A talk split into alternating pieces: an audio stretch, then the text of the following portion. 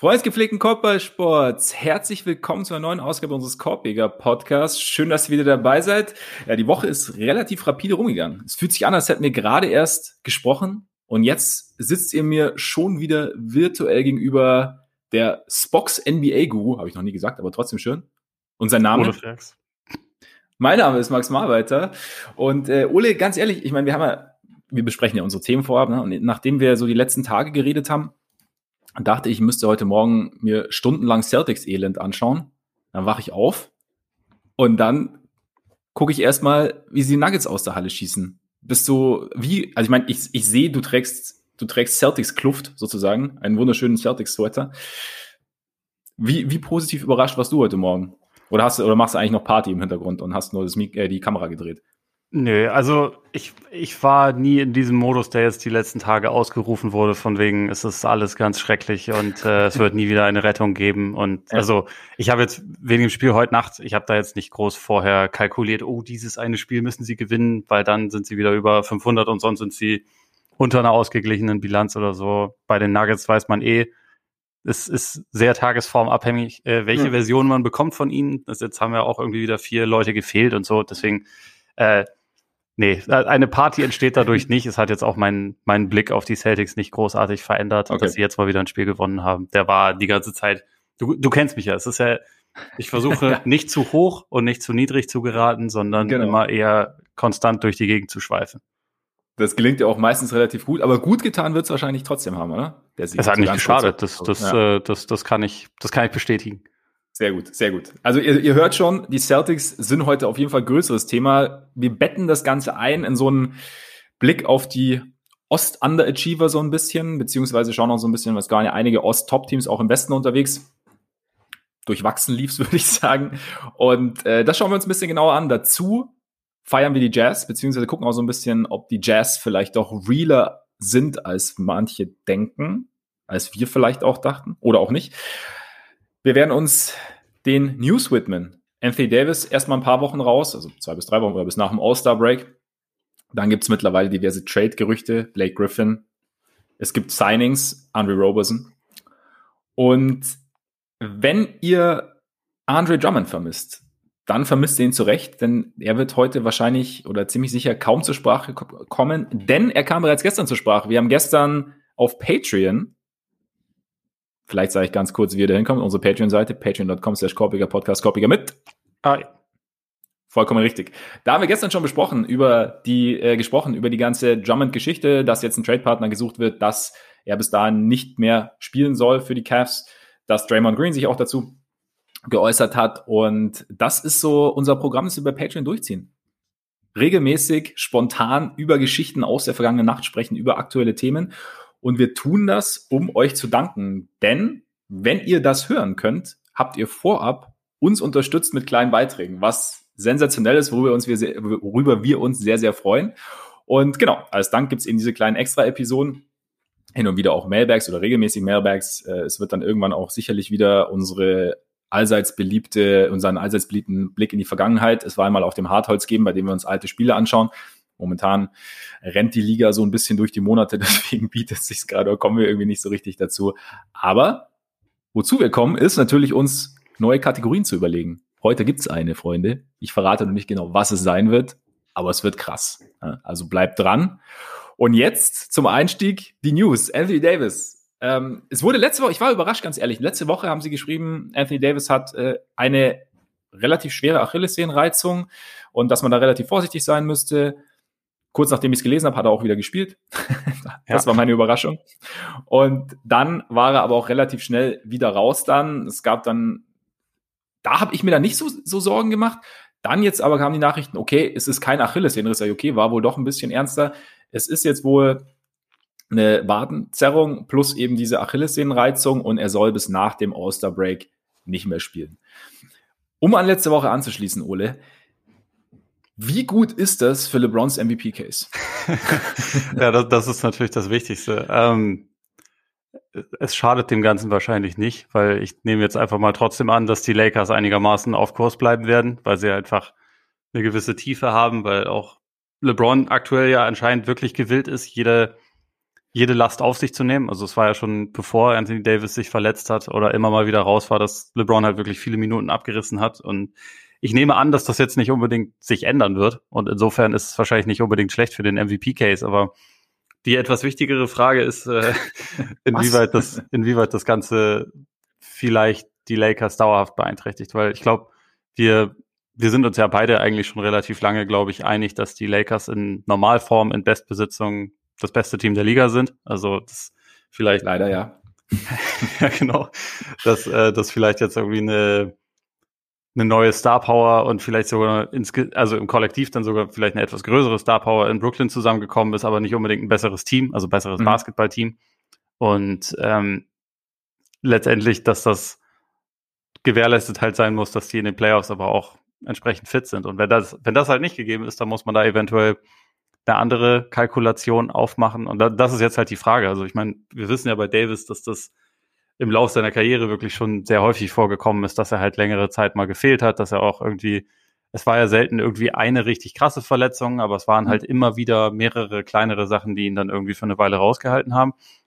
Und also es war ja auch zu lesen, dass er beispielsweise während den während den Playoffs, wo er ja ziemlich überragend gespielt hat, wie wir uns äh, erinnern können, überwiegend, ja. dass am Ende halt seine Füße komplett blau waren und dass er halt da irgendwie okay. auf die Zähne gebissen hat und alles irgendwie auf sich genommen hat und durchgespielt hat.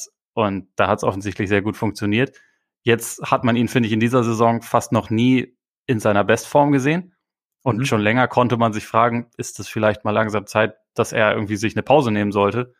wo ich äh, von meinem Bruder gehört habe, dass in Lakers-Fankreisen darüber spekuliert wird, dass er sich ein bisschen zu sehr an diesem LeBron-Beispiel orientiert, von wegen, solange ich laufen kann, spiele ich. Und Davis mhm. aber halt einfach eine andere körperliche Voraussetzung hat. Also der ist fragiler. Ja. Ich glaube, das, das, ja. das weiß man halt einfach, weil ich meine, viele äh, sind fragiler sind als LeBron, ne? Genau, eigentlich so ziemlich alle. Und ja. dass er sich da vielleicht keinen Gefallen getan hat. Und insofern, ich glaube, das Wichtigste für die Lakers wird jetzt sein, dass selbst wenn er halt vorm All-Star-Break wieder fit wäre, dass man ihm halt wirklich diese Pause gibt und dass man ähm, schaut, dass er wirklich gesund wird, weil letztendlich das ist das ansonsten das Thema, was den Lakers am ehesten gefährlich werden könnte, wenn halt einer von beiden zu den Playoffs sind, nicht, nicht bei seiner Bestform ist. Und wenn sie dafür jetzt in der Zwischenzeit ein paar Siege opfern, ist das eigentlich vollkommen egal, meiner Meinung nach. Sehe ich ähnlich. Also ich meine, wir haben ja immer, also immer darüber gesprochen, dass diese Teams für die es um die Meisterschaft geht, gerade diese Saison, also gucken sollten, dass sie halt Richtung Playoffs in Topform sind und bei, also die, diese Fußgeschichte, die sie abgefahren, habe ich noch gar nicht gehört gehabt. Muss ich mal, muss ich mir mal anhören, äh, anhören und anschauen auch, ja. Ähm, dann tut die Pause auf jeden Fall gut, denke ich es ist halt, ja, also im Endeffekt ist halt die Frage, wie du es jetzt, wie die Lakers jetzt kurzfristig damit umgehen und wie wichtig es ist, wie du sagst, wie sie kurzfristig damit umgehen. Also ich glaube, defensiv wird es natürlich schon problematisch oder sollte es problematisch werden, einfach weil er da halt derjenige ist, der den Laden quasi zusammenhält. Also ich meine, die Lakers haben die beste Defense der Liga.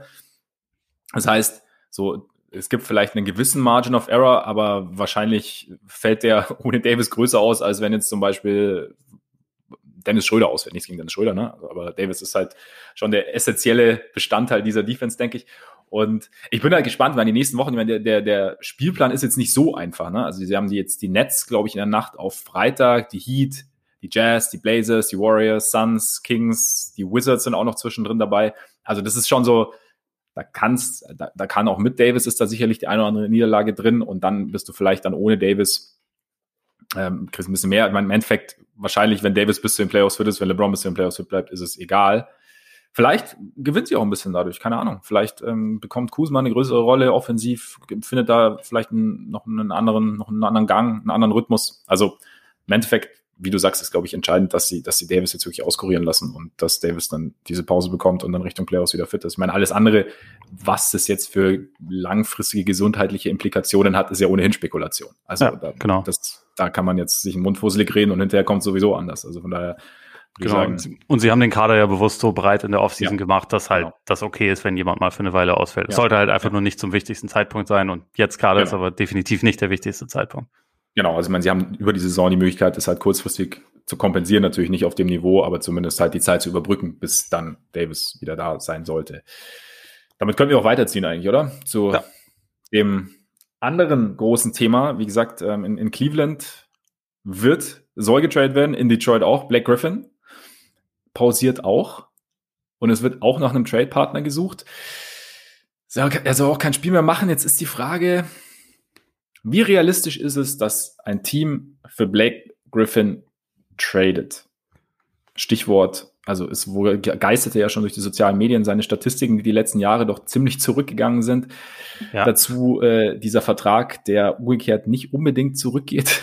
Die Summen zumindest, die ihm noch zustehen, also bis zur nächsten Saison. Also ich glaube, der nächste Saison eine Player Option, aber da sind es noch irgendwie knapp 39 Millionen Dollar schluckst jetzt auch nicht so wirklich gerade als Contender, die vielleicht Interesse an, an Griffin haben könnten. Wie schätzt du die Situation ein? Also ist ein Trade wahrscheinlich oder läuft es dann vielleicht doch eher Richtung Buyout?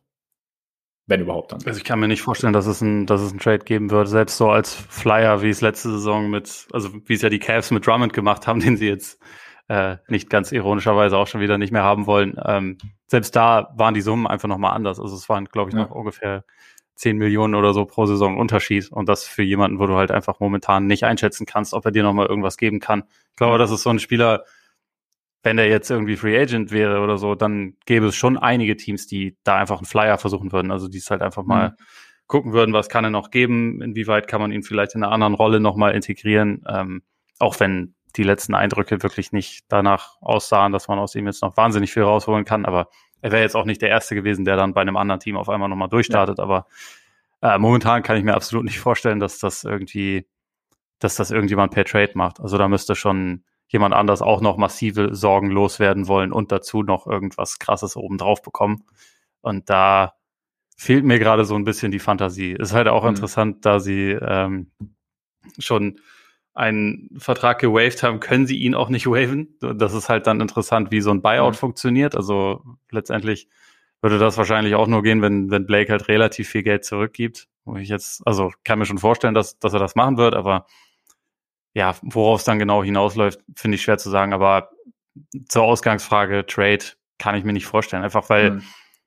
ich meine, was bekommst du zurück? Das ist jetzt aktuell jemand, der halt irgendwie fast nur noch Dreier nimmt, oder also zu einem relativ großen Anteil, darin aber nicht wahnsinnig gut ist, der halt irgendwie im Zweierbereich sämtliche Explosivität leider verloren hat. Einfach, also man redet ja immer so ein bisschen von diesem, von diesem Highflyer Blake, der damals in die Liga kam, aber vor zwei Jahren war er noch ein All-NBA-Forward und hat da ja auch schon per äh, Perimeter-lastiges Spiel gehabt, aber ja. war halt einfach extrem vielseitig, konnte sau viel und da hat sich mittlerweile doch extrem viel getan. Die Athletik ist irgendwie kaum noch zu sehen und jetzt gerade weißt du halt einfach nicht, was du bekommst und dann so ein Investment von, was sind es dann, über 70 Millionen über zwei Jahre oder ungefähr ja. 70 Millionen, das ist halt einfach, das ist halt einfach zu viel. Also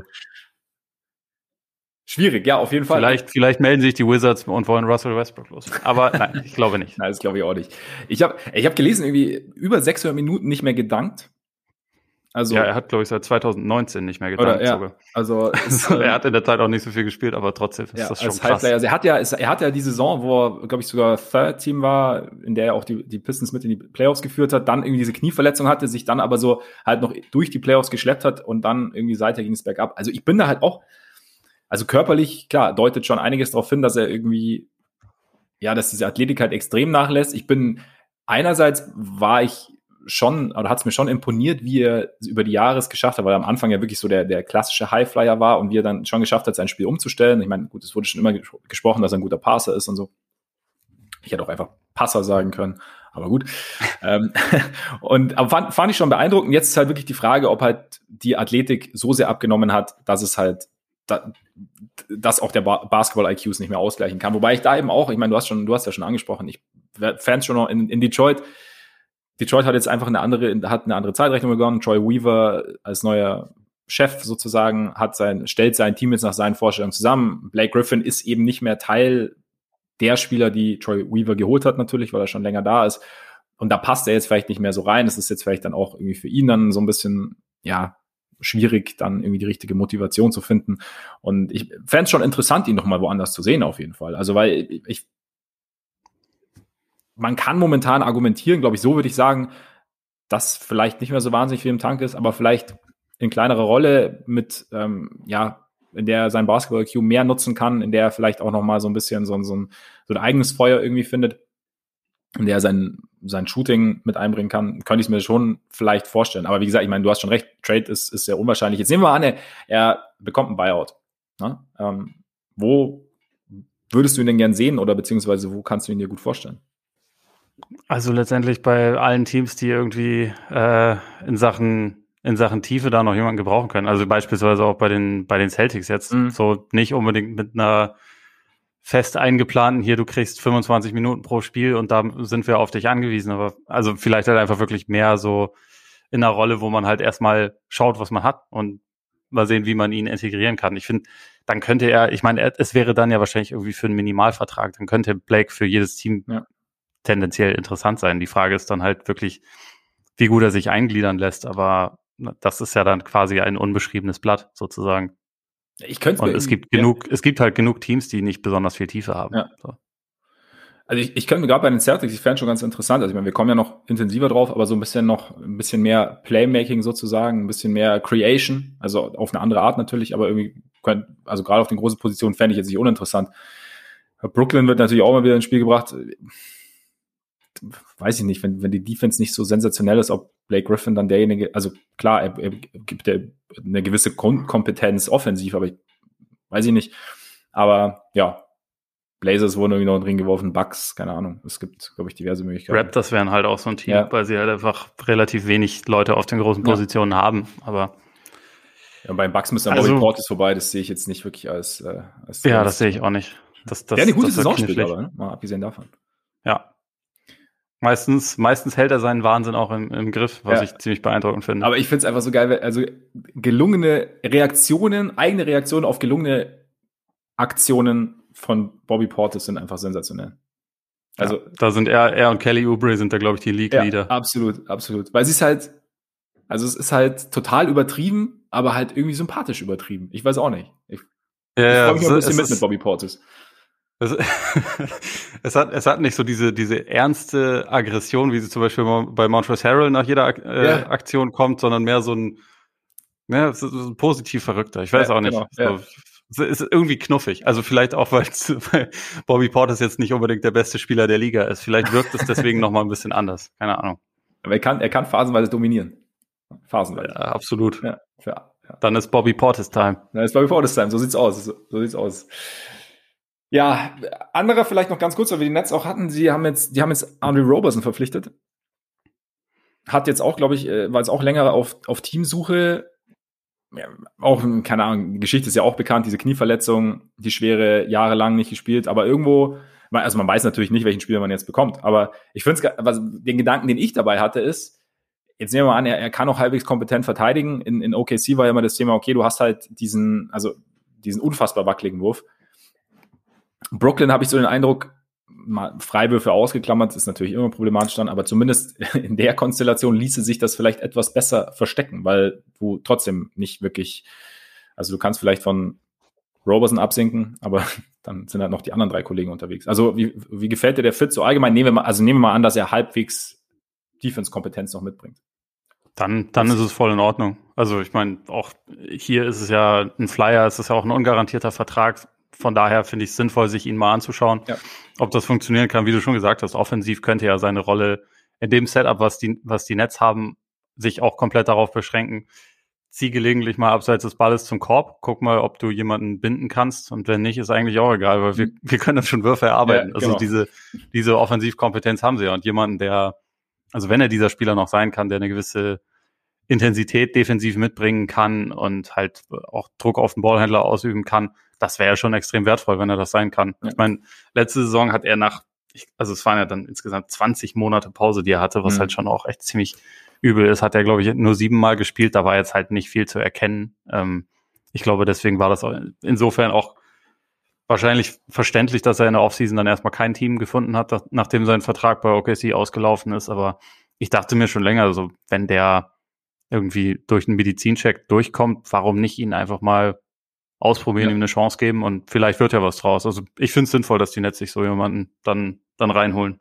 Auf jeden Fall. Also gerade, ich meine, der, der, der Spielerpool, aus dem sie aussuchen können, ist ja jetzt nicht riesig und irgendwo so ein Spieler ergibt natürlich aus, aus Brooklyn Sicht, finde ich schon auch sehr, sehr viel Sinn. Also in der Theorie natürlich. Wie gesagt, mal gucken, was, was dann halt noch möglich ist. Hast du die Netz als Underachiever bis jetzt? Mm, ja, es kommt ein bisschen drauf an. Also, sie haben jetzt natürlich nicht immer ihre, ihre ganzen Leute beisammen. Ich glaube, das war jetzt irgendwie bisher erst in, in sieben Spielen der Fall. Also, dass Durant, mhm. Irving und Harden alle zusammengespielt haben. Ziemlich ähm, wenig auf jeden Fall, ja. Was bei ihnen aber, also ich glaube, insgesamt von der Bilanz her sind sie schon Underachiever, weil sie halt teilweise auch völlig unnötige Spiele verlieren. Also beispielsweise Back-to-Back -back gegen, gegen Cleveland verlieren, kann man mal machen, aber Muss man äh, auch nicht. was halt wichtiger ist und weshalb ich sie auch schon ja, äh, momentan äh, sehr hoch im Osten einschätze, irgendwie auf entweder Platz eins oder Platz zwei. Power Ranking kommt morgen. Spoiler, uh, stark, ähm, stark. Ist halt, dass sie gegen die Top-Teams immer gewinnen. Also sie ja. haben, glaube ich, einmal gegen Philly gewonnen und ansonsten haben sie aber alle Top-Teams geschlagen äh, in bisher jedem Duell. Es, es kommen jetzt auch noch ein paar mehr Spiele. Ah, ja, genau. Sie ja. haben gegen Philly einmal verloren und ansonsten haben sie aber bisher die Top-Teams, gegen die sie gespielt haben, geschlagen. Es kommen jetzt ja die, äh, das Spiel gegen die, gegen die Lakers und ich mhm. glaube, Clippers auch noch. Ich oder? glaube auch noch gegen, gegen die Clippers und Jazz ist doch dann jetzt auch in nächster Zeit. Ne? Also man, man wird in nächster Zeit noch ein bisschen mehr erfahren über sie, aber ja. bisher haben sie, sag ich mal, die wichtigsten Aufgaben sind sie ganz gut angegangen und deswegen würde ich sie jetzt auch nicht als, als Underachiever bezeichnen, sondern eher als Team, das halt offensichtlich noch in der Findungsphase ist, aber sich halt auf jeden Fall vor keinem Team der Liga verstecken muss. Das ist halt schon mal ganz äh, wertvoll. Hebt sie ein bisschen von den anderen im Osten ab stimme ich dir zu. Also ja, ich meine, so einen großen, also erstmal den, den Umbruch vor der Saison ja im Endeffekt, weil ja Kyrie und KD nicht da waren, neuer Coach, neuer Coaching-Staff. Erstmal gucken, wie es läuft. Dann die ganze Thematik rund um Harden. Der Trade stand ja seit Saisonbeginn im Raum. Dann der Trade und dann, wie du sagst, sind selten alle da und muss, muss ich erstmal finden. Also sie haben, finde ich, auch die, die potenziellen Höhen schon regelmäßig irgendwie demonstriert und ich finde es auch, ich meine, letzte Nacht auch dieses Comeback gegen gegen Phoenix, die momentan auch ziemlich gut unterwegs sind, ohne Kyrie, ohne Durant. Also da, das sieht schon alles relativ gut aus. Ich bin jetzt mal, da, deswegen würde ich auch sagen, also im Endeffekt ist es, glaube ich, auch, ich habe es ja gestern schon gesagt, entscheidend ist irgendwo gar nicht unbedingt auch diese Saison, weil solche Teams ja auch einfach so ein bisschen, also wir haben es ja gerade schon gesagt, also die, es, es gibt Lücken im Kader, die zu füllen, ist gar nicht so einfach. Das funktioniert wahrscheinlich über einen Sommer dieses Jahr wird es ja wahrscheinlich auch wieder ein Sommer sein, einfacher als, ähm, als jetzt so on the fly während der Saison und äh, die einzelnen Rollen, die die Spieler dann irgendwie finden müssen. Da haben jetzt auch einige gesagt, es ist schon relativ gut, dass Harden und Kyrie klar definiert haben, okay, Harden ist der Point Guard, Kyrie der Shooting Guard. Einfach nur, um zu sagen, also dann, das halt, das, das Bild, das die Spieler vor sich haben, was sie zu tun haben, ein bisschen klarer ist, auch wenn es natürlich sicherlich in einem einen oder anderen Fall irgendwie fließend ist. Aber damit irgendwie genug Netz, weil wenn sie kein Underachiever sind und wir über Underachiever reden. Ich wollte nur noch ganz, ganz kurz dazu ergänzen, weil du meinst, es, es muss gar nicht zwingend nur um diese Saison gehen. Das stimmt zwar, aber bisher habe ich jetzt auch noch kein Team im Osten gesehen, wo ich sagen würde, die gewinnen safe eine ja. Playoff-Serie gegen die Nets. Das also sie können Fall. schon ja. auf jeden Fall auch diese Saison schon die Finals erreichen, glaube ich. Das denke ich auch. Nee, das auf jeden Fall. Also das Potenzial, also die, die drei, sollen wir die, die Dry, Dry, die drei Alphas Part 2 nennen? Oder wie können, oder die neuen drei Alphas? Ja, drei Alpha also ich glaube, ich glaube, an dem Namen müssen wir vielleicht noch ein bisschen feilen. Den finde ich jetzt nicht ganz ideal. Wieso nicht? Die drei Betas? Nein, das wäre das wär wieder, das wär, wär wieder falsch. Wir, wir gehen in uns und gucken mal, was rauskommt. Aber okay. wen hast du denn so als Underachiever? Dann. Also letztendlich, ähm, ich glaube, insgesamt kann man sagen, die Conference. Ähm, ja, wenn man schaut, dass die 14-14-Bilanz der Pacers aktuell für Platz 5 reicht, äh, die 14-13-Bilanz der Celtics für Platz 4 reicht und äh, es einfach schon ja nach den ersten fünf kein Team mehr mit ausgeglichener Bilanz gibt. Das finde ich schon ein bisschen erschreckend. Mhm. Also wenn man das auch wieder mit dem, mit dem Westen vergleicht, wo, wo es wenigstens acht Teams gibt mit einer ausgeglichenen Bilanz und irgendwie insgesamt doch wieder eine Ecke mehr Kompetenz. Äh, ich finde auch gerade, wenn man so die direkten Duelle dann teilweise sieht und so die, die Trips, die die ja. äh, besten Ostteams dann teilweise durch den Westen haben und da regelmäßig auf die Mütze bekommen, das ist schon, ist einfach mal wieder ein bisschen, bisschen doch äh, erschreckend, finde ich. Also auch wenn man ein paar gute Teams hat im Osten, ist es halt trotzdem irgendwie so, die Tiefe ist immer wieder ein relativ großes Problem. Und also was, wen ich jetzt bisher auf jeden Fall hervorheben würde, abgesehen von den, von den Celtics, äh, wären halt einerseits ganz klar die Raptors, Mhm. Äh, aktuell mit einer 13-15 Bilanz, die Heat sowieso mit einer 11-16 Bilanz und die Hawks. Also man kann natürlich die, die Wizards auch mit reinnehmen. Ich bin der Meinung, dass, also wir haben ja neulich auch mal die, die Tiers gemacht. Ich bin mhm. immer noch der Meinung, dass die Wizards nicht so schlecht sein müssen, wie sie aktuell dastehen. Also mit 8, 8 17 Bilanz und auf Platz 14 im, im Osten. Sie sind nicht gut, aber ich glaube, sie sind nicht so schlimm und ich glaube, sie haben auch immer noch eine Chance, da irgendwie in die Top 10 reinzukommen. Also insofern kann man die auch als, als Underachiever noch bezeichnen. Aber da, das wären so die Teams, von denen ich eigentlich mehr erwarte und wo ich auch sagen muss, ich rechne auch in der weiteren Saison damit, dass sie sich fangen werden. Also jetzt abgesehen von den Wizards würde ich auch von allen, äh, allen, die ich jetzt genannt habe, wenigstens eine positive Bilanz erwarten. Und ja. das ist schon, ist schon ein bisschen äh, übel eigentlich fast schon, dass es zum jetzigen Zeitpunkt halt nicht so aussieht. Gerade bei den, bei den Hawks und bei den Heat finde ich es finde ich extrem mit, mit einer 11-16 Bilanz jeweils. Ja, da holpert schon extrem. Also Heat finde ich äh, teilweise gut, haben wir auch schon drüber gesprochen, aber noch krasser irgendwo. Und ich, ich gehe auch davon aus, dass sich das ändert. Ich, wie gesagt, man kann sich auch begründen, dadurch eben, dass sie diese ganzen äh, Covid-Probleme hatten, beziehungsweise die ganzen Covid-Fälle und Covid-Protokoll. Und dann hast du, ja, Crowder geht, sie holen irgendwie gewissermaßen Ersatz mit Bradley und Harkless auf eine andere Art natürlich. Die können nicht wirklich spielen. Und ja, keiner ist so richtig da bis jetzt. Ist halt, bin, ich bin jetzt mal gespannt, halt, ob die, ob die Bubble der, der Ausreißer war oder ob das jetzt der Ausreißer ist. Wahrscheinlich trifft man sich irgendwo in der Mitte. Ich meine, ich habe jetzt auch schon gehört, was halt einfach aus Heats Sicht einfach so gut ist, ist, dass äh, Bam einfach nochmal einen Riesensprung gemacht hat und dass das ja eigentlich so der, das Hauptmerk, Augenmerk sein sollte momentan einfach mit Blick auf diese ganzen Schwierigkeiten, die sie hatten während der Saison, dass das ja eigentlich ein sehr, sehr positiver Aspekt ist und, und eigentlich eher auf eine positive Zukunft irgendwo hindeutet. Ja, Hawks verfolge ich mangels Liebe für Trey Young sehr wenig. Quatsch. da ist, äh, hast du natürlich auch die Verletzungs, äh, Verletzungsproblematik. Ich, was ich mir jetzt gedacht habe, so während diesem, weil du ja hast ja diesen Trip der, der Ost-Top-Teams angesprochen. Ich fand den irgendwie schon ganz interessant, weil das ja mal so das erste Mal war, okay, jetzt wir, wir schauen mal bei euch vorbei und schauen mal, wie es so läuft. Und es lief durchwachsen und irgendwo ich meine, es lässt sich auch, also gerade Sixers, Bucks, also die Bucks, es war so am Anfang ging es in, in, in Phoenix, glaube ich, ging es los mit der Niederlage, die sehr, sehr eng war. Äh, Holiday war nicht dabei, war jetzt auch die letzten Spiele nicht dabei. Dann ging es nach, nach Utah. Momentan, wir kommen ja noch auf die Jazz, momentan ist es, wenn du in Utah verlierst, ist es sowieso okay. Und da war so das erste Mal okay, sie irgendwie so, äh, am Anfang war es kompetitiv, aber da waren eigentlich die Jazz deutlich stärker. Und dann dachte man auch noch so, okay, das waren jetzt zwei Top-Teams, aber irgendwie kamen dann halt so die, die, die Niederlagen hinten raus gegen Teams, wo, bei denen man echt sagt, okay, eher unerwartet. Und bei den Sixers, also ich habe mir das Spiel gegen die, gegen die Suns, das war ja am Samstag zu einer relativ guten Zeit, habe ich mir dann, äh, glaube ich, die letzte, die zweite Halbzeit angeschaut gehabt. Und da äh, fand ich es interessant, weil ähm, gerade am Ende, also war ja bis zum Schluss knapp, und ich fand am Ende sahen die Suns wie das ähm, kompetentere Team aus, äh, beziehungsweise wie das Team aus, das irgendwie in so einer Situation eher weiß, was es zu tun hat und auch eher sich seiner Stärken irgendwie, um simpel zu sagen, bewusst ist. Und dann eben so seine, gut, Chris Paul hat es äh, extrem gut, Booker ist dann natürlich auch heiß gelaufen mit dem Dreier irgendwie kurz hinterm Logo, aber trotzdem, das fand ich, fand ich ganz interessant, weil da ein Beat dabei war. Jetzt die letzte Niederlage gegen die Jazz war im Beat wieder nicht dabei, lässt sich dann schon irgendwie immer wieder erklären, aber das sind so, das fand ich irgendwie so im, im, im direkten Vergleich ganz interessant, weil es eben dann eben um die, um die Spitze auch geht irgendwo.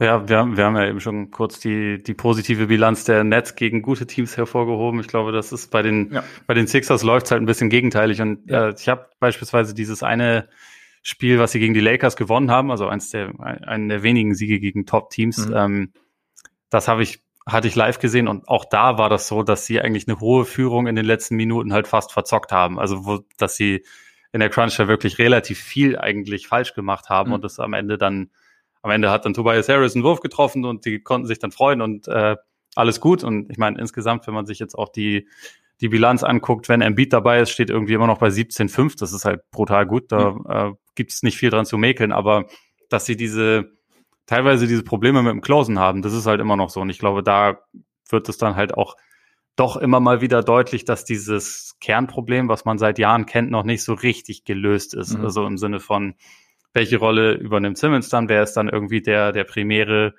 Creator? Wer kann, wer kann halt irgendwie die Offense dann so ein bisschen schultern? Und da ist halt Embiid bei aller Klasse, die er hat, ist er jetzt halt zum Beispiel nicht so der Typ Jokic, der dann einfach die Offense komplett leitet. Also mhm. der halt den Ball auch nach vorne bringt und, und alles kreiert oder so, sondern er ist schon, finde ich, sehr gut da drin, Würfe für sich selbst zu erarbeiten, aber es ist halt noch nicht diese, ja, dieser, keine Ahnung, dynamische ähm, Pick-and-Roll-Creator, den man da am besten noch irgendwie mit rein hätte. Ja. Und es ist halt bei, bei Simmons dann immer lustig, dass er dann halt in so einem Spiel gegen die Jazz auf einmal 42 Punkte macht und ja.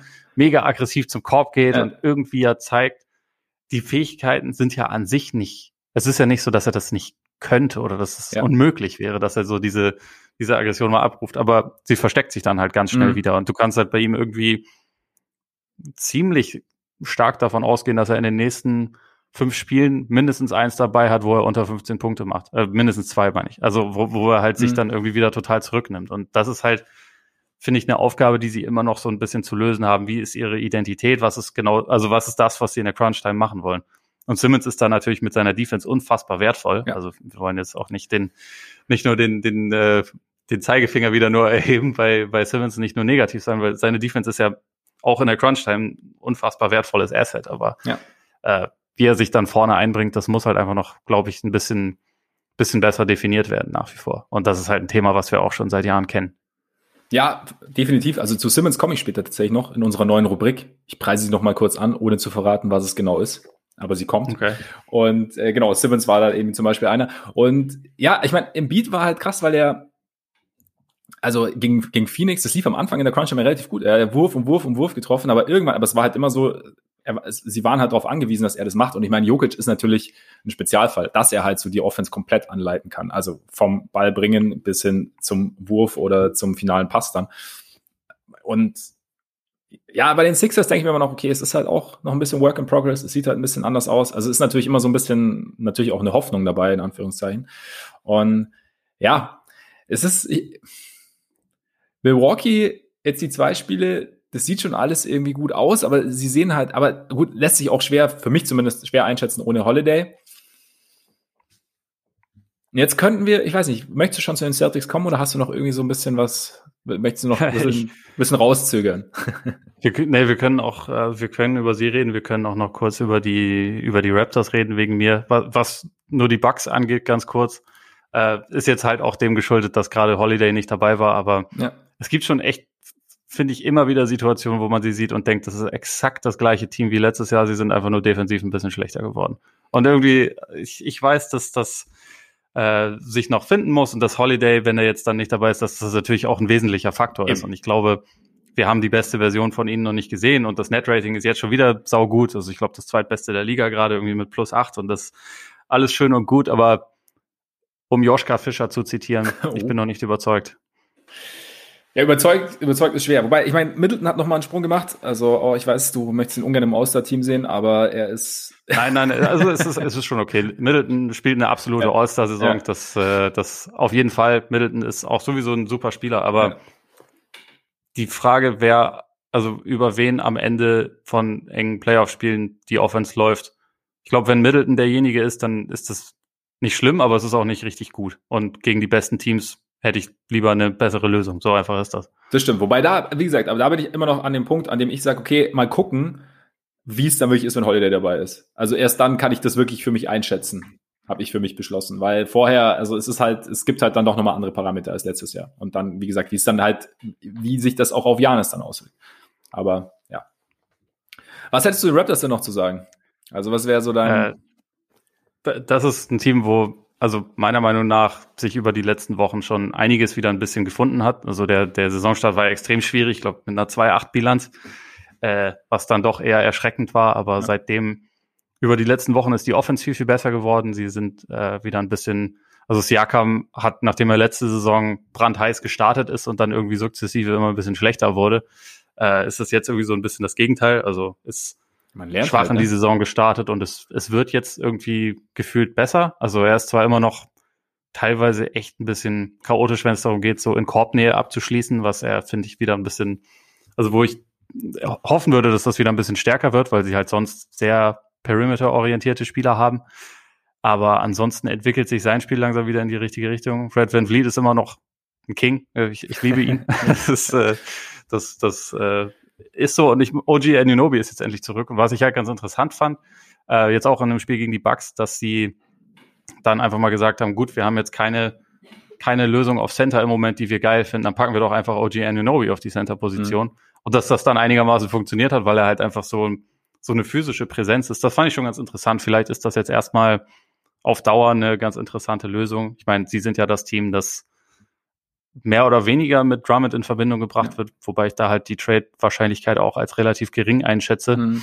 Und vielleicht ist das dann erstmal so eine Lösung, die man ein bisschen häufiger sehen wird. Also Boucher macht sich ja, aber Boucher ist halt auch jetzt so von in Sachen Schlagsigkeit eher, hm. eher ein Small Forward, als dass man ihn jetzt gerne auf die Center-Position setzen würde. Und wenn man dann halt so einen extrem bulligen Spieler wie Ananobi daneben setzen kann, plus Siakam, dann ist das vielleicht schon, vielleicht schon wieder eine bisschen bessere Lösung. Also sie sind defensiv immer noch bei weitem nicht auf dem Niveau der letzten Saison, aber die Offense hat sich total gefangen und ich mhm. glaube, in zwei, drei Wochen sind wir bei den Raptors dann auch wieder eher auf äh, bei, einer, bei einer schon positiven Bilanz, ja.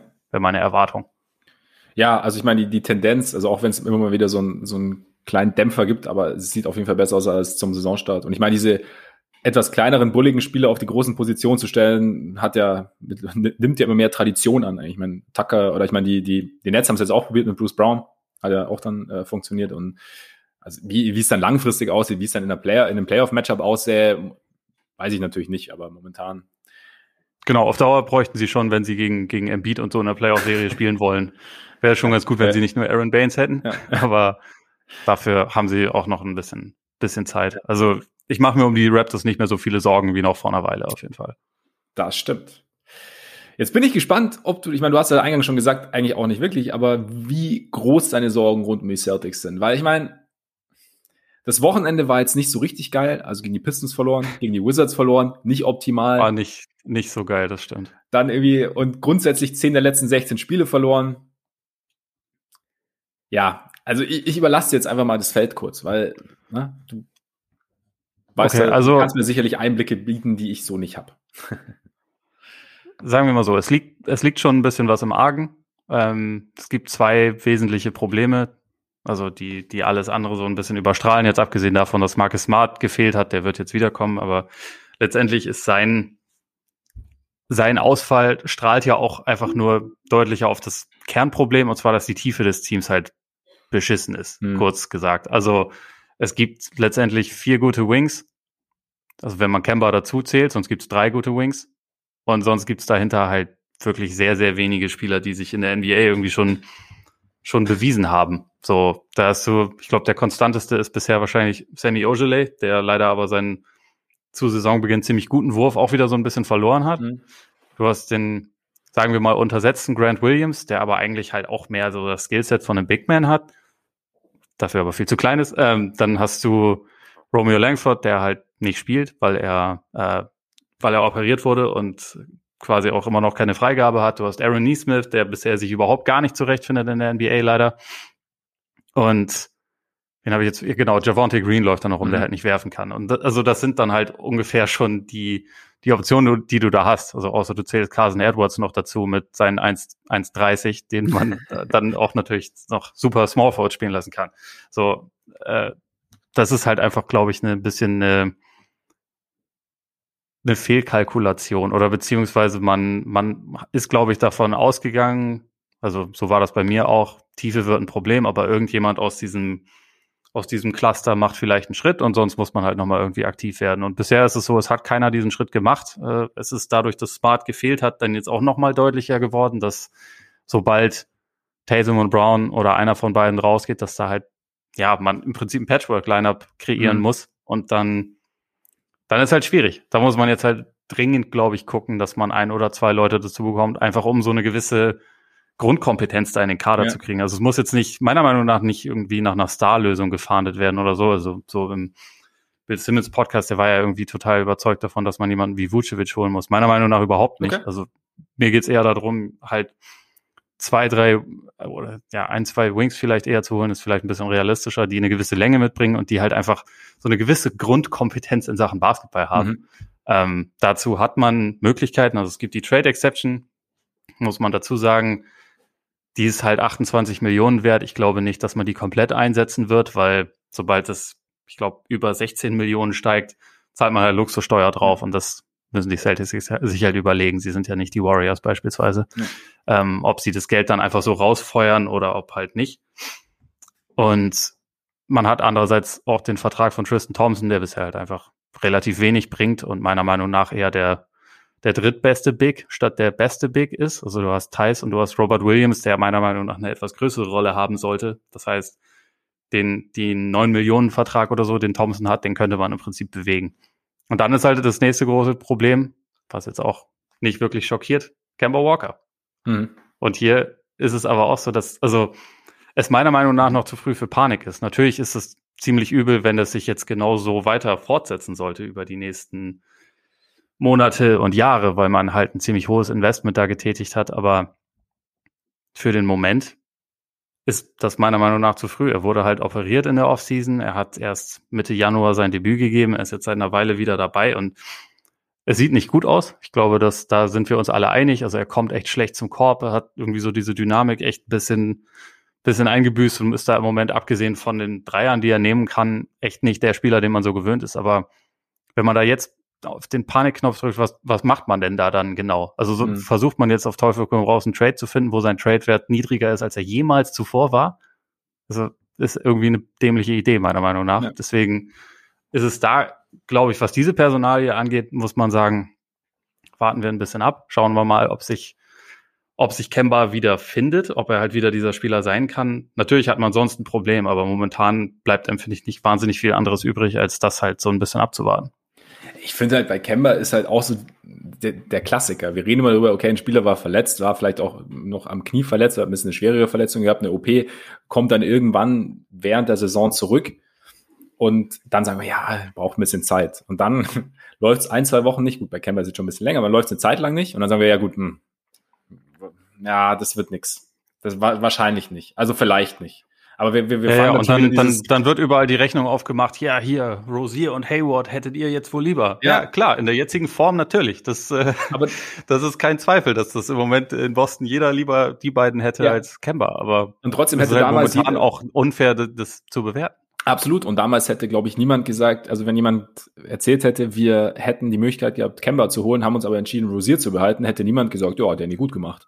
Oder die wenigsten, ja. sagen wir es mal so. Also von daher, so hinten raus ist immer zu gucken. Und wie gesagt, ich bin da, bin da bei dir. Also es sieht nicht gut aus. Ich habe jetzt irgendwie auch gelesen, dass er also schon, er wird halt regelmäßig geblockt, kommt nicht richtig zum Korb. Aber das sind halt einfach, ich meine, Dynamik bei so einem kleinen Spieler natürlich extrem wichtig. Und wenn sie nicht wiederkommt, natürlich sau blöd. Aber das kann, kann er meiner Meinung nach noch nicht richtig einschätzen. Also und dann einfach auch mal wirklich, so schwer es uns immer fällt, weil wir ja dann doch, also es ist bei mir genauso, man doch denkt, es muss, es muss doch langsam, noch mal ein bisschen Geduld, wenn es sich dann Richtung Playoffs immer noch zieht und dann vielleicht in den Playoffs immer noch problematisch wird, dann, ja, okay, kann man vielleicht spekulieren. Aber auch da, ich meine, keine Ahnung, wir haben Mike Conley eine Saison lang mehr oder weniger ins Altenheim gesprochen und geschrieben und äh, auf einmal läuft's. Ne? Also es ist halt, das lässt sich halt einfach nicht planen und von daher die die Grundkompetenz, die Kemba hat, steht jetzt vielleicht ein bisschen in Frage aufgrund der Verletzung, aber gleichzeitig kann man sich natürlich, darf man ihm glaube ich auch schon ein bisschen Zeit geben und ich glaube dann also wie gesagt, ich habe jetzt nicht so viel Celtics gesehen wie du, natürlich. Aber in dem, was ich gesehen habe, ähm, ich glaube, dann wäre also eine gewisse Dynamik in die Offense. Ich finde die Offense, also auch jetzt gegen Denver, sie wirkt manchmal so ein bisschen wie, die letzten Meter von einem langen Lauf. Also funktioniert ja. schon, aber ist anstrengend. So, weißt du? Ja, ja, ja. Also im, im Halbfeld ist es in letzter Zeit auch eine der schlechteren Offenses der Liga und das überrascht halt nicht. Ne? Ja. Also weil du hast zwar individuelle Qualität, aber du hast halt die umgebend jetzt nicht unbedingt das perfekte Personal. Ja um halt zum Beispiel Platz zu schaffen für, für Brown und Tatum. Du hast äh, da auch dann zwei oder wenn man Kemba noch mit drei äh, mit, mit reinrechnet, drei Spieler, die ziemlich davon abhängig sind, dass sie durchaus schwierige Sprungwürfe treffen. Mhm. Also es ist halt einfach ein sehr großer Teil ihres Spiels. Und im Moment ist das dann andauernd so, dass halt einer was versucht, kriegt vielleicht noch einen Block gestellt, aber drei andere stehen halt irgendwo rum, manchmal auch vier andere und sehen, wie einer was macht. Und das ist, das ist ein kräftezehrendes Spiel. Ja. Also es kommt ja auch noch hinzu, das habe ich jetzt noch nicht gesagt, dass ähm, Tatum halt auch Covid hatte und ja. er selber sagt, dass er seitdem echt ein bisschen Probleme noch mit seiner Kondition hat. Und ich, also wenn man sich so die Zahlen von, von Brown und Tatum anguckt, was die, was die Effizienzwerte angeht, seit von Saisonstart bis jetzt, ist halt jeden Monat irgendwie, also gerade bei Brown ist es jeden Monat schlechter geworden, bei mhm. Tatum ist es, gab es im Januar einen hoch und jetzt gerade ist es halt auf einem ganz niedrigen Niveau. Also ich glaube momentan bei 52 Prozent True Shooting oder so war, war jetzt der Wert und also man, man kann es erkennen, woran es liegt. Mhm. Also seine Wurfauswahl ist momentan halt auch wieder so ein bisschen, sag ich mal, Second Year Tatum. Also ja. viel schwierigen Scheiß aus, aus Mitteldistanz und Floater Range wird selten gefoult, also geht, geht richtig selten an die Freiwurflinie. Die, das Verhältnis zwischen long, äh, langen Zweiern und Dreiern passt nicht so richtig zueinander. Und er ist halt so einer, der manchmal dann einfach in so Muster verfällt, mhm. wenn es um ihn herum nicht so ein funktionierendes Ökosystem gibt. Und im Moment gibt's halt dieses, dieses funktionierende Ökosystem meiner Meinung nach nicht so richtig, was halt teilweise bei den Lineups auch kein Wunder ist. Wenn du dann halt ihn hast und einen Guard und drei Bigs oder so, das, das ist nicht das Konstrukt für eine funktionierende Offense. Und ich glaube, ja. das ist im Moment das Ding. Und also du hast ja auch gesagt, sie haben jetzt Sie haben jetzt 10 der letzten 16 verloren.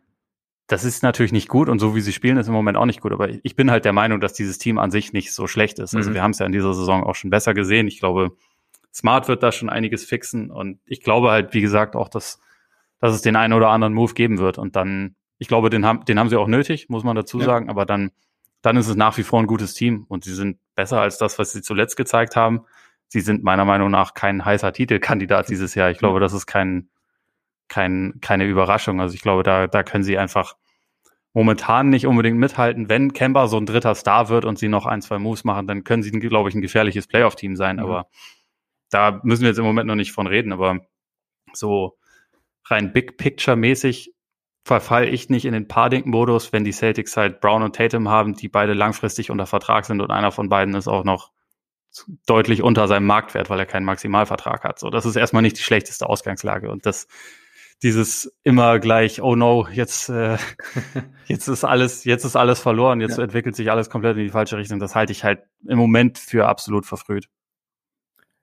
Kann ich, kann ich nachvollziehen. Zumal ich auch irgendwie gelesen habe, dass sie die Minuten mit Tatum und Brown, dass sie die meistens auch gewinnen. Also es ist halt eher das Außenrum. Das die haben in den gemeinsamen Minuten ein Netrating von fast genau plus zehn. Das ist ja. besser als letztes Jahr. Ja. Also natürlich ist es so, dass man letztes Jahr über weite Strecken einen fitten Kemba hatte und einen und ein Gordon Hayward, der sehr viel kompensiert hat. Ja. Also bei aller Kritik und bei allen Ausfällen, die er immer mal wieder hatte. Letzte Saison, wenn er gespielt hat, war er über, überwiegend sehr gut und hat auch da schon kompensiert, dass die Bank schlecht war. Das ja. fehlt jetzt. So und ja. naja, deswegen äh, ist da einiges im Argen. Auch wenn man jetzt bedenkt, also so den den Hayward Rosier äh, die Geschichte für Kemba, das ist finde ich aktuell gar nicht das wichtigere Thema, sondern das wichtigere Thema wäre erstens volle Mid-Level-Exception für Tristan Thompson. Sieht nicht so gut aus aus heutiger Sicht. Mhm. Hätte man Wing holen sollen. Und zweitens, wenn wirklich Miles Turner und Doug McDermott für Hayward zu haben ja. gewesen wären, das würde man sicherlich gerade sehr gerne zurücknehmen, weil Miles Turner wäre ungefähr der Big Man, den sie, also in der jetzigen Form, nicht in der Form von vor ein paar Jahren oder ja. von letztem Jahr eigentlich nur, sondern in der jetzigen Form. Das wäre ziemlich genau der Spieler, den man bräuchte. Und Doug McDermott wäre einer von diesen, ich habe sie eben angesprochen, fähigen Wings, die schon mal ja. NBA-Basketball gespielt haben und sich da einigermaßen zurechtfinden. Das, das, wär, das wäre aktuell schon einfach ein riesiger Unterschied zu dem Kader, den sie haben. Also diese Diskussion finde ich eh so krass. Also ich meine, wie gesagt, wenn du sagst ja, wenn dieses Angebot, wenn es dieses Angebot gab, ich habe es in den letzten Tagen auch schon ein paar Mal gehört und habe mir gedacht, ey, jedes Mal, wie ich mir gedacht, ich hab mir gedacht, es, dieses Angebot kann es nicht gegeben haben. Also, also aus, natürlich aus der, der Zach Lowe hat ja immer gesagt, wenn wenn die Celtics Turner hätten haben wollen, dann hätten sie ihn bekommen. Ja. Keine Ahnung, was ich daraus machen soll, aber ja, sie ich, haben ihn auf jeden Fall nicht bekommen. und ich meine, Turner, also es war ja, wurde ja lang darüber geredet, dass, dass Turner jetzt als, als Spieler quasi gar nicht so beliebt ist bei, bei den Front Offices innerhalb der Liga und ja. Auch bei den Pacers. Er ist ja seit drei Jahren oder so in Trade-Gerüchten. Ja, genau, eben, genau. Und irgendwie ist irgendwie interessant. Jetzt spielt dieses Jahr, also ist ja natürlich wieder genau das Ding auch so ein bisschen, also natürlich andere Schiene, aber ähnlich wie Rosier, ne? Also ich meine, jetzt ist, kannst du natürlich sagen, okay, den Turner nehmen, glaube ich, viele Teams gern. Und aber ja, manchmal vielleicht, ja, es ist, ist natürlich auch Boah, ganz, kurz, ganz kurz ja? eine Frage zu Rosier. Frage mich nämlich, ob du das auch gelesen hast. Hast, hast du den, den letzten Inside Pass von Shams Charania gelesen? Äh, nee, habe ich nicht. Das ist, also ich musste echt ziemlich lachen, weil da sind ja normalerweise dann halt immer so ähm, Gerüchte drin ja. und das und das Team sucht nach der Verstärkung, der Spieler ist vielleicht auf dem Markt. Und dann kommt er zu Charlotte und dann steht da, Terry Rozier ist shooting a career high so und so viele Dreier bei so einer Quote und ist damit auf Platz 22 in der Liga. Und das ist alles zu den Hornets. Und dann geht's halt einfach weiter mit einem anderen Thema.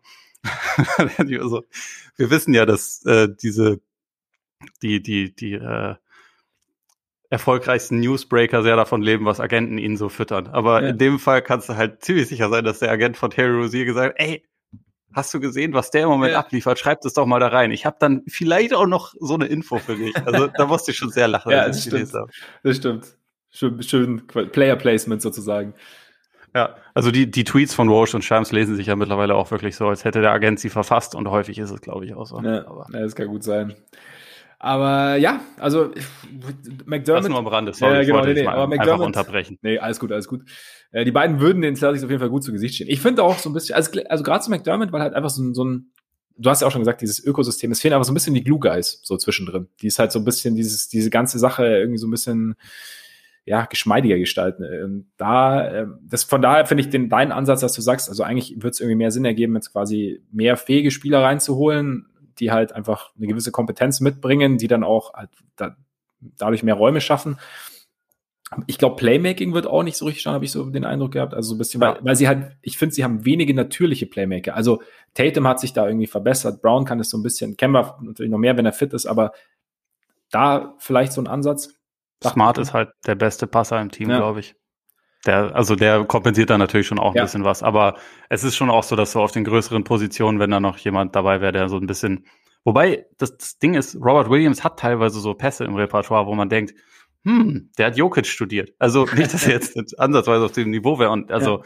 er spielt teilweise auch haarsträubende Pässe, aber er sieht teilweise wirklich komplizierte Dinger und spielt die dann sehr gut. Also ich glaube, deswegen bin ich halt auch dafür, dass man ihm auf Dauer mal eine etwas größere Rolle gibt. Ich bin nämlich schon der Meinung, dass da, dass da sich noch ziemlich viel Potenzial versteckt, was halt jetzt bei, bei Tristan Thompson und seinem majestätischen Booty eher nicht der Fall ist.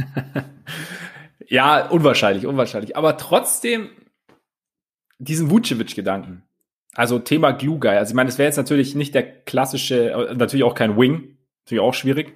Aber trotzdem wäre das ja eine, eine Offensiv- Komponente, eine zusätzliche, die auch wiederum für mehr Raum schaffen kann, die auch wieder so ein bisschen die Dinge quasi äh, glatt streichen könnte, indem es halt eine zusätzliche Option gibt, die Offense zu gestalten oder eine zusätzliche Station gibt, durch die sie die Offense laufen lassen könnten. Und dann eben halt auch mal so ein bisschen so vielleicht auch die Möglichkeit für einen Bailout geben. Ich meine, du hast natürlich dann wieder die Frage, wie es defensiv aussieht, aber dieses, so ein smarter, versierter Big Man, äh, wäre das nicht, also wäre es nicht interessant? Oder offensiv finde ich ihn absolut interessant, ja. Also ähm, ich glaube zwar, dass seine, seine Zahlen sehr runtergehen würden. Also er ist ja im Moment auch irgendwie bei 24 Punkten oder so im Schnitt. Das, äh, das sein, würde ich ja. jetzt da nicht erwarten, aber so von dem, was er kann, an sich schon. Es ist einfach nur eine, einerseits eine Kostenfrage. Wie gesagt, da ist man halt sofort im Luxussteuerbereich, mhm. wenn man da was macht. Und ich weiß nicht, ob die Celtics die Bereitschaft dazu haben. Ähm, nach dem, wie ich es bisher einschätzen kann, eher nicht. Die Frage ist halt auch, wenn du ihn da jetzt reinholst und dann Luxussteuer dafür zahlst, glaubst du dann, dass du Meister werden kannst? Das sehe ich halt nicht unbedingt. Mhm, und ja. gleichzeitig defensiv, es ist ja jetzt schon so, dass sie über die letzten Wochen da echt teilweise massiv eingebüßt haben. Und ich glaube, die Art, wie sie De äh, Defense spielen, so mit viel Switches, viel, äh, viel Bewegung und auch viel Kommunikation, das ist jetzt nicht unbedingt das, was, was Vucevic Stil ist. Das mhm. heißt nicht, dass man ihn nicht irgendwie eingliedern könnte, aber ich weiß nicht, ob man das mitten in der Saison machen kann. Und dann ist es halt auch noch jemand, der, den man dann darüber hinaus ja auch noch am besten irgendwie bezahlen muss, weil sonst lohnt es sich jetzt auch nicht, da irgendwie einen Trade zu machen. Ja. Und da weiß ich halt einfach nicht, ob das so vom Gesamtpaket passt, ohne dass ich jetzt Vucevic als Spieler irgendwas streitig machen will. Also das ist ja auch jemand, der von den Zahlen her absolut eine All-Star-Saison spielt. Ja. Thad Young wäre dann vielleicht einer. Aber den, ja. den gibt's nicht. Der, der würde halt diesem Kader so krass weiterhelfen. Ja. Und das nicht, weil Thad Young der beste Spieler der Welt ist, sondern einfach, weil er ähm, so viel besser wäre als die Alternativen, die da aktuell rumlaufen. Ja, weil er, ja, weil er halt so, ja, also weil er mehrere Komponenten zusammenfügen kann durch das, ja. was er tut. Ja. Und natürlich auch, weil wer auch rumgeist, natürlich Albert Horford. Natürlich auch sehr interessant. Ja, kommen wir halt wieder an das Problem, dass er auch, glaube ich, nächstes Jahr und das danach auch noch irgendwas um die 28 Millionen oder so verdient, was natürlich völlig Hanebüchen ist. Also das, der, der Vertrag, den die Sixers damals ihm gegeben haben, der war halt schon einigermaßen üppig. Ja. Danke für Und das ist halt jetzt einfach das Problem. So vom Spielertypen wäre natürlich super. Ja. Also da, das, das ist klar. Das stimmt, das stimmt. Naja, aber ich, ich bin froh zu hören, dass du noch nicht in Panik verfällst. Ich Würdest Sie sind in der Eastern Conference. Sie könnten jetzt die nächsten zehn Spiele alle verlieren. Dann würde ich, dann wäre ich zwar angekotzt, aber sie würden immer noch die Playoffs erreichen wahrscheinlich. So ist es. Ist, äh, es sei denn natürlich, Chicago ja. legt einen Lauf hin. Und ja, eben, es sei denn. Ja, was. Ja. Man, man fällt halt sanft in der, in der Eastern Conference. Selbst wenn man mal so wie aktuell einfach nicht gut aussieht. Ja, das ist korrekt. Nee, ich würde, ich glaube ich auch nicht in Panik verfallen. Ich bin trotzdem, ich habe, ich habe mehr erwartet oder mehr. Mehr Panik oder was? Nee, nee, mehr, also ich, ich, ich finde, sie underachieven schon so ein bisschen irgendwo. Also ja, gerade wenn man, wenn man bedenkt, dass ja Brown nochmal diesen großen Schritt gemacht hat. Und klar, ich meine, die, die Sache mit Tatum und Covid ist natürlich einfach ein, einfach ein Parameter, den man überhaupt nicht einschätzen kann. Aber ja, gut, jetzt schauen wir halt mal, wie, wie sich das entwickelt. Also ich würde auch sagen, da ist noch nicht, es, es gibt Schwachstellen, du hast ja auch klar gesagt, und jetzt mal gucken, wie sie die halt angehen. Also wie sie diese Trade Exception nutzen können, was da, was da noch möglich ist. Unangenehm ja. können sie durchaus werden, wenn sie sich irgendwie wieder finden. Also sie, es, ja, es, es, gab schon vielleicht die eine oder andere Entscheidung in der Offseason, die sie jetzt vielleicht anders treffen würden. Also Thompson hast du gesagt, sollten Turner und McDermott da gewesen sein, vielleicht auch. Wäre was Handfestes gewesen, statt irgendwie so einer Trade Exception bei der. Ich meine, das ist doch auch, das ist ja auch albern, weißt du, du hast eine Trade Exception über einen Riesenbetrag, die dir theoretisch ermöglicht, irgendwie guten Spiel zu holen. Und dann bist, bist du aber, dann kommst du in den Luxury Tax und dann sagst du, ja, aber das will ich irgendwie auch nicht. Also weißt du, das ist irgendwie das, na, vielleicht, das ist ja nur meine Annahme. Ja, klar, aber vielleicht, vielleicht du, machen sie es auch. Aber du hast so eine Bremse mal so, sozusagen.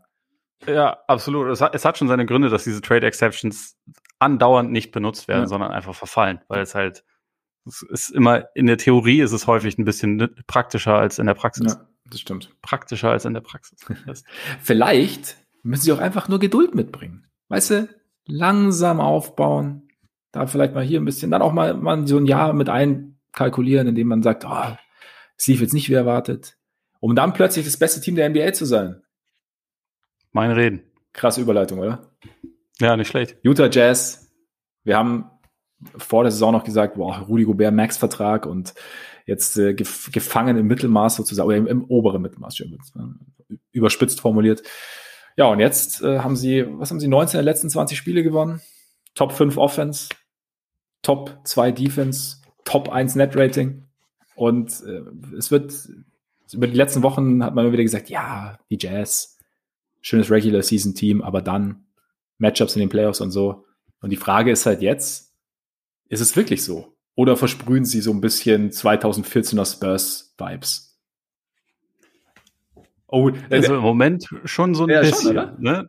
Es ist, es ist aber halt, es ist zu früh, dass man das wirklich, wirklich äh, schon beantworten kann. Ich, also bei mir wird es auch zu keinem Zeitpunkt in der Saison werde ich sagen, jupp, ich bin davon überzeugt, dass sie der Titelfavorit sind, selbst wenn ja. sie eine deutlich bessere Bilanz haben als die Lakers oder Clippers. Aber also momentan sehen sie für mich schon wie das zweitbeste Team der Liga aus. Und das ist schon mal ein ziemlich ja. größer, also viel größerer Schritt als das, was ich von ihnen halt erwartet habe. Und äh, ich finde, wenn man sie so spielen sieht, der, dieser, dieser Spurs-Vergleich ist ist nicht so schlecht, weil ich halt teilweise das Gefühl habe, es passiert etwas Magisches. Ein, ein Beispiel habe ich dafür. Das war aus dem, aus dem Bucks-Spiel, da mhm. hat Jordan Clarkson, dem, der nicht schlecht drauf war, hatte einen freien Above the Break Dreier in Transition und hat ihn nicht genommen, weil er gesehen hat, dass Bojan Bogdanovic, der ein noch etwas besserer Schütze ist, in der Ecke noch besser postiert war und einen ganz weit offenen Dreier hatte und er hat ihn weitergegeben. Da dachte ich, das, also, ja. es ist passiert, hier ist irgendwas, hier, also, Magie. hier steht Magie, dieses Team ist etwas Besonderes. Sie haben Jordan Clarkson zu einem richtig verdammt guten Spieler gemacht, der Six Man of the Year werden wird, wenn es so weitergeht. Und äh, der, also der das Licht gesehen hat. und wenn Jordan Clarkson das Licht gesehen hat, dann ist in diesem Team alles möglich. und dann sage ich auch, im Moment, also Conference Finals kann ich mir schon vorstellen. Und ich kann mir auch, also eine Serie geben sie jedem Team, glaube ich, wenn, ja. wenn das so weitergeht. Natürlich muss ich das dann auch echt zeigen, wie sich das alles übertragen lässt. Aber auch, dass sie jetzt, wo dann Mike Conley ausfällt, der bis dahin vielleicht der beste Spieler ihres Teams war, also wenn man so auf seine Plus-Minus-Werte guckt ja. und was er, was er irgendwie so der, der Offense für eine Struktur gegeben hat, dass sie einfach weiter alles gewinnen, ist schon krass beeindruckend. Also ich finde, mir macht es extrem Spaß, hier zuzuschauen gerade. Also ich finde auch dieses, also wie du sagst, es, sie erinnern mich so ein bisschen an Teams, die Zeit hatten, sich zu entwickeln. Also weißt du, die jetzt dann irgendwie wurde, die jetzt nicht irgendwie gesagt haben, wir, wir haben jetzt ein Riesentalent da und das ist ganz offensichtlich und wir machen da jetzt irgendwie so schnell wie möglich, schauen wir, dass wir jetzt irgendwie Erfolg haben und dann holpert es vielleicht zwischendrin so ein bisschen. Sie, sie haben in Kauf genommen, Ich habe da irgendwie, da gibt es auch bei The Athletic einen ganz interessanten Artikel zu, ähm, zu Quinn Snyder, der halt quasi direkt mit Ankunft gesagt hat, okay, also halt so ein Parameter festgelegt hat. Unter anderem eben auch dieses Ding, was du gerade gesagt hast mit, mit äh, Jordan Clarkson. So quasi deinen guten Wurf aufgeben für einen noch besseren Wurf. Und das sind halt so Sachen, die halt, die halt komplett implementiert hat. Und dieses Team, ja, es wirkt halt, als hätten sie saumäßig viel Spaß zusammenzuspielen. Sie haben unfassbar viele, das hat auch so ein bisschen so ein, so eine Spurs-Parallele. Sie haben halt echt viele smarte Spieler drin. Also ich meine, Joe Ingles wird jetzt kein großer Athlet mehr, aber es ist halt, also wie, wie smart er teilweise verteidigt, weil wir immer wieder zum Korb kommt, ohne irgendwie einen Sprint anzuziehen gefühlt.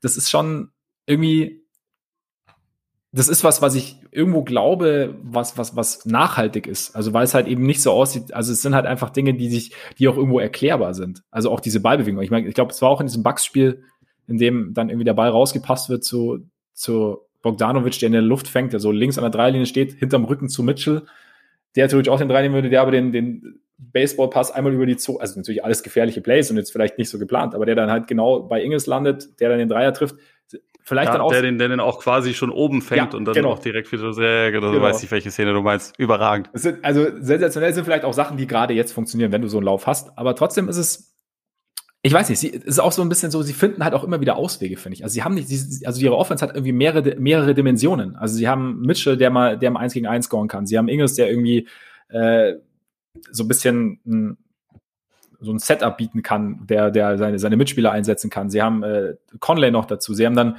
Gobert, der zum Ring gehen kann, der auch mal irgendwie einen Second Chance Point äh, verwerten kann. Ich finde, da sind halt so viele Möglichkeiten und das ist halt eben, es ist jetzt nicht so das Team, ja, okay, das, dieser eine Punkt läuft halt jetzt gerade und deshalb sind sie ja. gut, sondern es ist halt offensiv gibt's halt einfach viele Waffen. Aber auch, was ich auch, also halt gut, der, der Dreier ist natürlich ein Punkt. Da habe ich aber auch irgendwas gehört, dass sie halt letztes Jahr schon mit, also eine extrem gute Quote hatten, einfach nur nicht so oft geworfen haben. Und jetzt ist es halt, jetzt ja, halt Also ich glaube, die, die Frage nach der Haltbar Haltbarkeit darf man schon stellen, also weil es halt einfach sie werfen über 40 Mal und treffen fast 40 Prozent ihrer Dreier. Das ist halt schon brutal ja, gut. Ne? Natürlich. Ne? Aber es sind auch gute Schütz, äh, Schützen. Genau, genau, das meine ich. Also, dass es dann vielleicht nicht. Kommt auch nicht von ungefähr. Dass es dann vielleicht nicht auf dem Niveau exakt bleibt und so ein bisschen runtergeht. Das kann ich mir schon auch vorstellen. Aber so grundsätzlich ist es jetzt nicht so, dass es halt ein durchschnittliches Shooting-Team ist, das jetzt gerade eine Hotstreak hat, sondern es ist halt ein, ein gutes Shooting-Team, das eine Hotstreak hat. Das dann halt irgendwie, also selbst wenn sich dann anpassen sollte, ist es immer noch nicht schlecht. Und ja. ich glaube, dass da halt, einzelne Spieler haben sich, sie sind tief, Royce O'Neill hat nochmal einen Sprung gemacht und dann hast du halt eben diese Defense und ich glaube, das ist, ähm, also ich kann mir schon auch vorstellen, dass, dass sie da, also zweitbestes Team trifft ganz gut und ich, ich fände mittlerweile Conference Finals gegen die Lakers fände ich durchaus interessant. Oder gegen die Clippers, ich, keine Ahnung. Ja, ich, ich finde es auch ganz geil, dass man irgendwie vor einer Woche dann überall gehört hat, so von wegen so, und jetzt, jetzt wird der, der Spielplan heftig. Jetzt muss man mal gucken, wie sie, wie sie sich da so durchsetzen. Ja. Und dann haben sie halt, also sie haben ja aktuell irgendwie wieder zehn Spiele oder so in Folge gewonnen, aber so die letzten gegen Boston, gut, im Moment nicht so schwer mit plus 14. Ähm, gegen die Bucks haben wir angesprochen mit plus ja. 14, dann gegen die Heat mit plus 18 gewonnen, dann gegen die Sixers mit plus 11 gewonnen, also alles zweistellig. Und jetzt, jetzt wird's halt interessant, also wo wir es gerade sagen, wegen zweitbestes Team der Liga, weil die nächsten beiden Spiele sind halt gegen die Clippers. Und das ja. finde ich sehr interessant. Es ist halt momentan dann natürlich wieder, hast du wieder Ausfälle auf, auf beiden Seiten. Also mhm. Kawhi und George haben jetzt mal gefehlt, muss man mal sehen, ob die dann dafür dabei sind.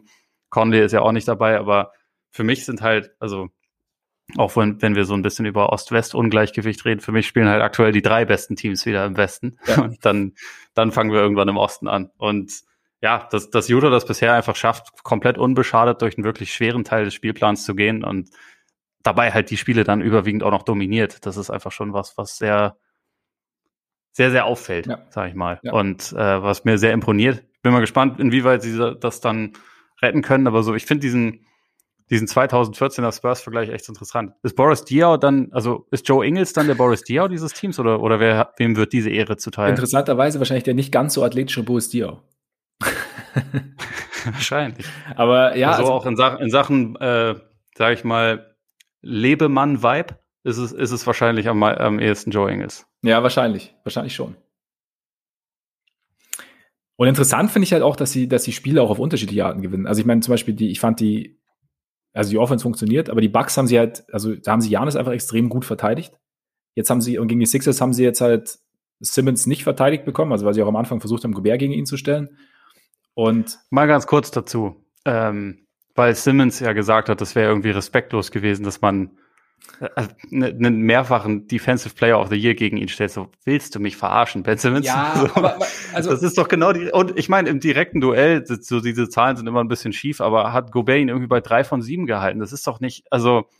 Das ja, aber weißt, okay. ich glaube, ich glaub, wenn man, was man ihm vielleicht zugute halten kann, wenn, dass er meint, respektlos im Sinne von, du stellst halt einen Seven-Footer gegen einen, der halt durchaus als einer der dynamischeren Spieler der Liga gilt. Ist Ben Simmons nicht auch ein Seven-Footer? Fast. Oder wie groß ist der? Äh, nicht ganz, nicht ganz. Aber er ist halt, er bringt halt eine ziemliche Dynamik mit und vielleicht war das so das Ding, okay, du hast halt, also ihr versucht quasi, ihr, ihr stellt da einen gegen mich, von dem ihr wisst, dass er geschwindigkeitstechnisch keinesfalls mehr mithalten kann. Weil ihr denkt, dass das dann halt schon funktioniert. Wenn man, ne, wenn man. Disrespectful, man.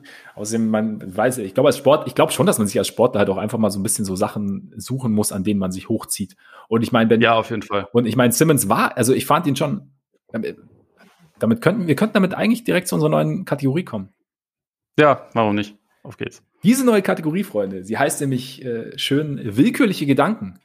Es ist ja manchmal so, wenn man Basketball guckt, da fällt einem dann irgendwas auf. Ja, das ist jetzt keine tiefe Analyse oder kein so, okay, da ist jetzt oder ein, ein Trend, der jetzt schon über Wochen anhält, sondern es ist einfach so ein Ding und du denkst dir so, äh, okay, den Gedanken habe ich jetzt und das muss dann, muss dann gar nicht wirklich sein, aber es ist zumindest mal, es hat, zieht eine nette Diskussion eventuell nach sich. Und genau das werden wir jetzt regelmäßig tun. Ole und ich werden uns unsere willkürlichen Gedanken während des NBA-Schauens aufschreiben und dann hier zu, zur Schau stellen. Und bei mir ist bei Ben Simmons dass Ben Simmons, habe ich äh, im Spiel gegen die Suns mir gedacht, ob Ben Simmons so quasi die, die Personifizierung des äh, Great Offense beats Great Defense Mantras ist.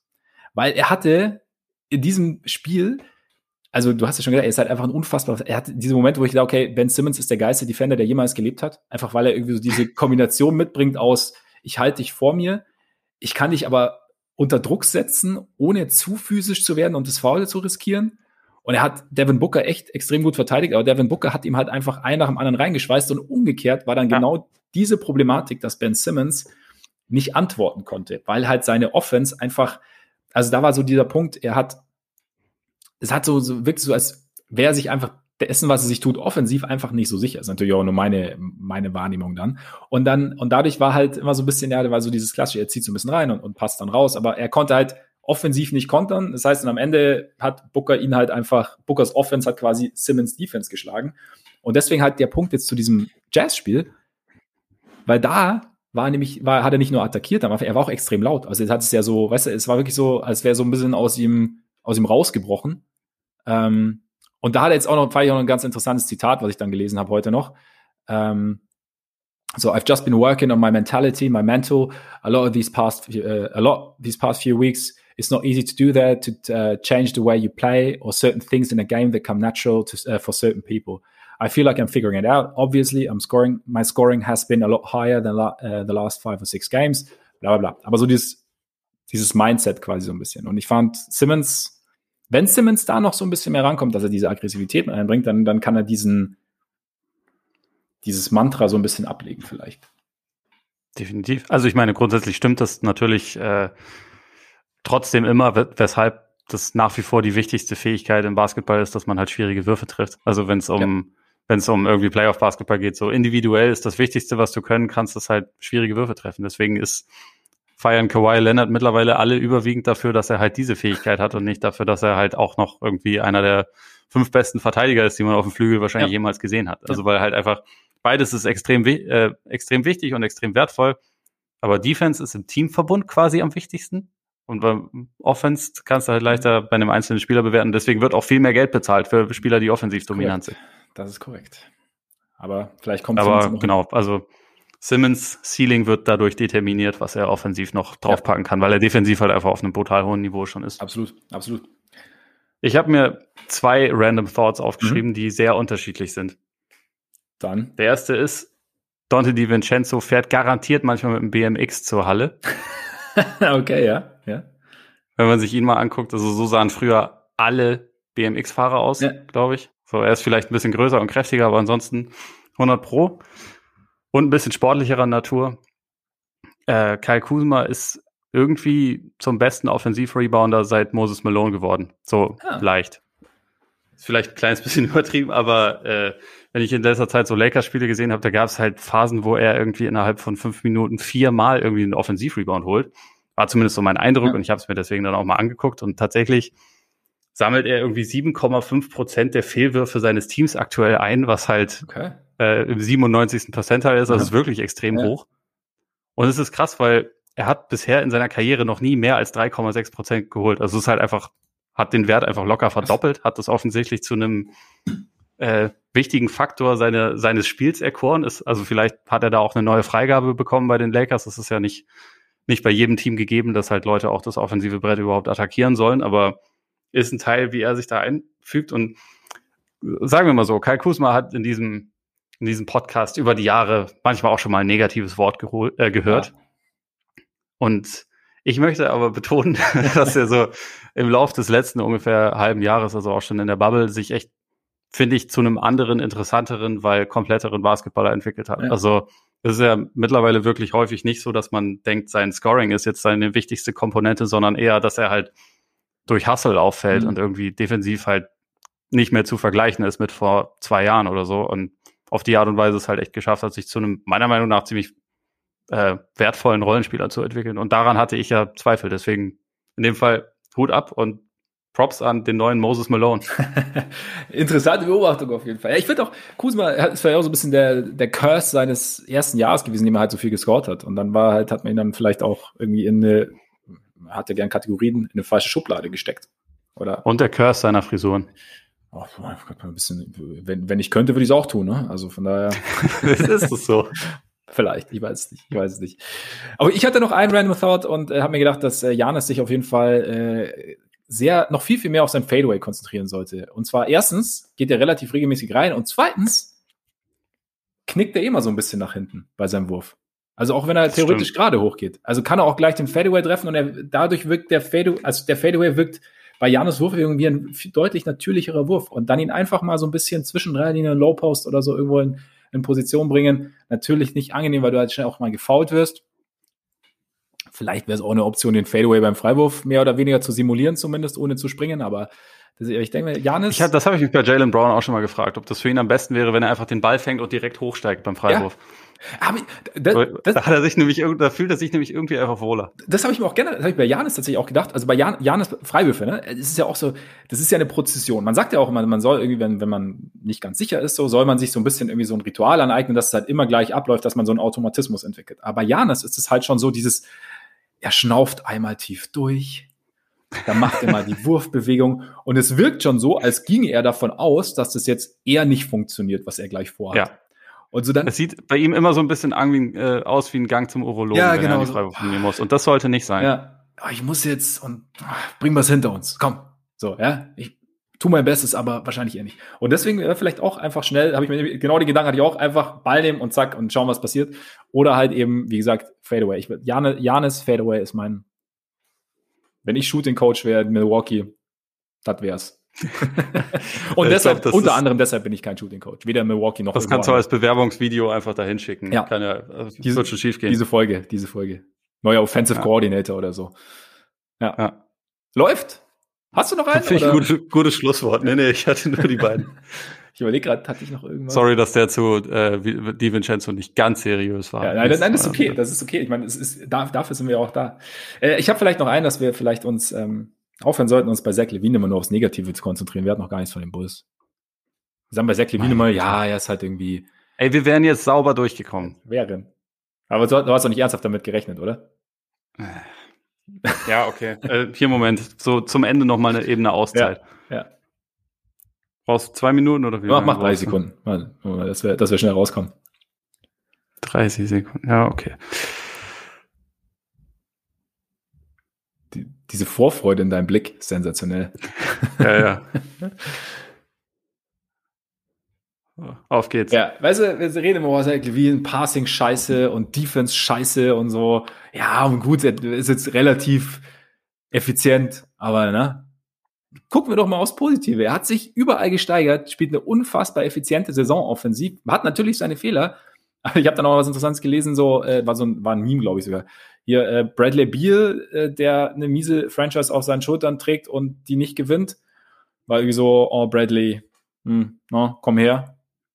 Und bei Zack ist es, get the fuck out of here, you fucking idiot. War irgendwie so, so ein Meme mit, äh, genau, Gordon Ramsay war es. So zwei Gordon Ramsay-Bilder, weißt du, wie der, der, der freundliche ja. Koch von nebenan. Und äh, genau, Bradley Beal natürlich der bessere Spieler. Aber ich finde so ein bisschen mehr Liebe für Zach Levine einfach. Ich glaube, Bradley Beal hat damals auch die direkten Playoff-Duelle, diese Schlachten gewonnen, in denen Zach Levine immer beteiligt war, ne? Du, du mit deinen Bulls-Memes, also, also ja, nächstes Mal wieder. Ein bisschen mehr Liebe. Und bei uns, also es ist wirklich nicht so, als würde Zach Levine bei uns im Podcast zu wenig Liebe ja, ich möchte, ja, bei uns im Podcast nicht, aber ich, möchte, aber ich möchte die Liebe ja nach außen tragen, weißt du, in die Welt. Äh. Verstehst du? So wie Mr. Burns einmal, als, als die Leute dann dachten, er wäre ein Alien. Ich bringe euch Levine. so, so. ja, so, so ähnlich, so ähnlich. Okay. Ja, ja. So, das war jetzt unser Schlusswort. Das war unser Schlusswort. Damit sind wir für heute durch. Freunde, vielen Dank für die Aufmerksamkeit. Schön, dass ihr dabei seid. Solltet ihr frisch dabei sein, gebe ich euch natürlich den freundlichen Hinweis, dass ihr uns sehr gerne abonnieren könnt, wenn ihr das wollt, sowohl bei Apple Podcasts, wo sich immer auch eine Rezension lohnt, äh, gerade von uns, äh, für uns, von uns natürlich auch. Für uns besser ist auf jeden Fall sehr gut. Äh, abonniert uns gerne auch bei Spotify oder bei dieser. Folgt uns bei Twitter, Facebook, Instagram. Schreibt uns auch sehr, sehr gerne an und schaut mal bei Patreon vorbei, wenn ihr Lust habt. Und jetzt würde ich sagen, genießt euren Tag, euren Abend, euren Morgen und bis bald hoffentlich. Reingehauen. Reingehauen.